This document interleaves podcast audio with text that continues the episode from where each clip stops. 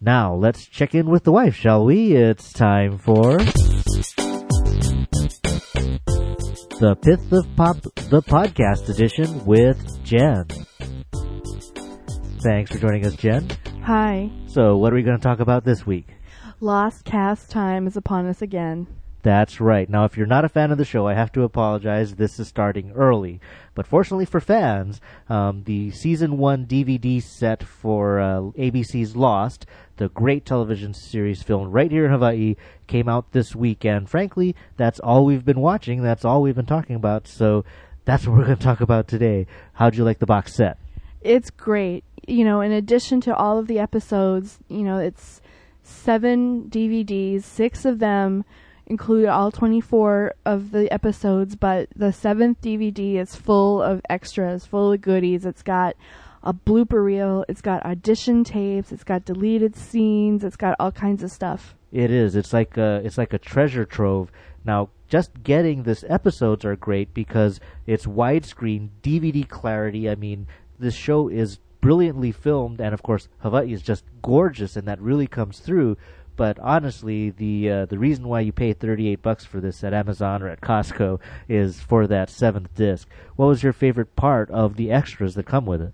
I really love the audition tapes because you got to see the actors reading for parts that they didn't get, but it's interesting to see another take on the things that the characters have to say in the show. For instance, um, Yunjin Kim, who plays Sun, she actually originally read for Kate's part, and it was interesting to see her read those lines differently in, in a different way, and you know, with with a different tone, and you know that kind of thing is always really interesting to watch. I think. Yeah, I mean that stuff is really interesting. I mean these these uh, audition tapes are really lo-fi, you know, filmed in a casting director's office with a handheld camera. The actors are coming in in their t-shirts because they walked in off the street in Los Angeles. But uh, you really see them exploring and trying to feel out these characters that nobody really knew. In fact, they were still being written, so they were as much a part of creating the characters as the writers of the show. Um, Yunjin Kim did not get the part of Kate, but they liked her presentation so much they created a role for her. And when they did that, they had to in fact invent the husband's role. So that's how Daniel Dae Kim ended up on the show as well. Also, Maggie Grace, uh, who plays Shannon, she read some parts um, for uh, for the part of Shannon, and sh- her reading was very powerful and very really great.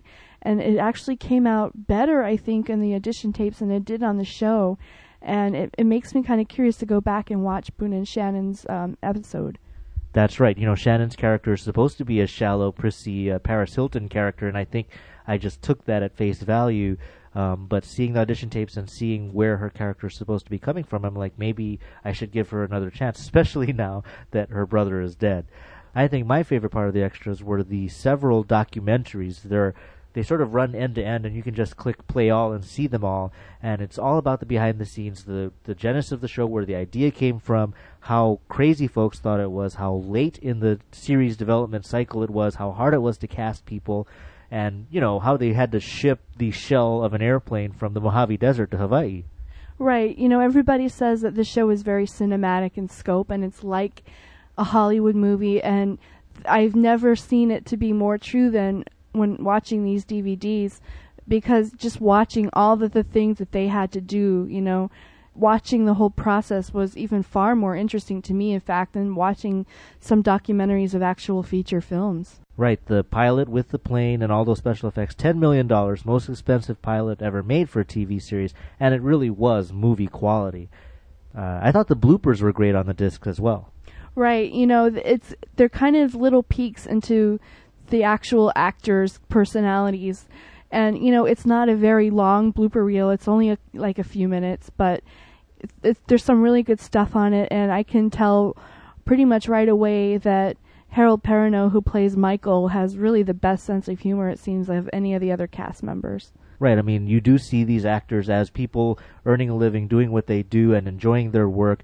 There's some element of fandom on the disc because you see the whole cast showing up at the Comic Con in San Diego and also appearing at the Television Museum. There was some kind of tribute to Lost.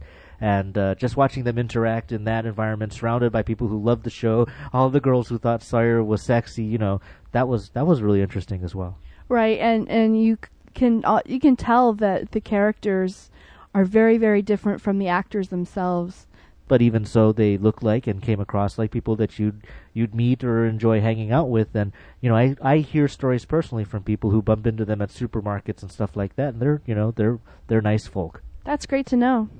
Oh, one of the fun things on the disc was there was a segment on the behind the scenes part where they talked about the mysterious polar bear that appeared in the pilot episode. Right, J.J. Abrams was adamant that he didn't want any CGI in the show, that you know everything they did would not be computer generated it would try to be done as naturally as possible so you know you have the polar bear and what they decided that the most efficient way to deal with a polar bear was to get a great big floppy like muppet of this polar bear and shoot it out of an air cannon and uh, it it it looked ridiculous. And they showed it the way they filmed it, and we laughed, and everybody laughed. And the interesting part about that was they had to put together a television commercial for the series bef- way before it aired. So they ended up taking that clip, putting it in the TV promo, and obviously a J.J. Abrams fan, and there are many, and a rabid one at that did a screen capture and you could see this just you know limp muppet in midair and people on the internet were just just laughing their heads off and making fun of this show before it came on. So he had to go ahead and uh, compromise and say, okay, maybe computer graphics is the way to go to create this. It was interesting, though, overall to see what parts of the show are pasted in with uh, high technology and what parts really are real, like um, dropping actual flaming airplane parts. That wasn't CGI, that was actually done with a crane and fire. Right, and there's a bit where a part that's on fire lands like 20 feet from Dominic Monaghan, who plays Charlie, like very, very close. But the thing was, is it accidentally fell before it was supposed to and scared the pants off of Dominic. And so you get to see his reaction, but his reaction isn't acting, it's real. He's really, really scared. There are also uh, some deleted scenes, scenes that didn't make it into the show, deleted scenes from the pilot, deleted scenes from the finale episode, and uh, a couple from in the middle. What did you think about those? I liked seeing them, but I can see why they were deleted. I can see why a lot of them were cut out. Um, they just didn't belong. Like there was a bit with uh, Locke talking to Walt, who's Michael's son, you know, the little kid, and and he's talking about people and why people lie and all the ways that people lie. And I felt like it was a little bit too much exposition. It was a, just a little bit too obvious, and gave a, just too much away that early in the show. So I'm, I, you know, as entertaining as it was to see it, I'm glad it wasn't there.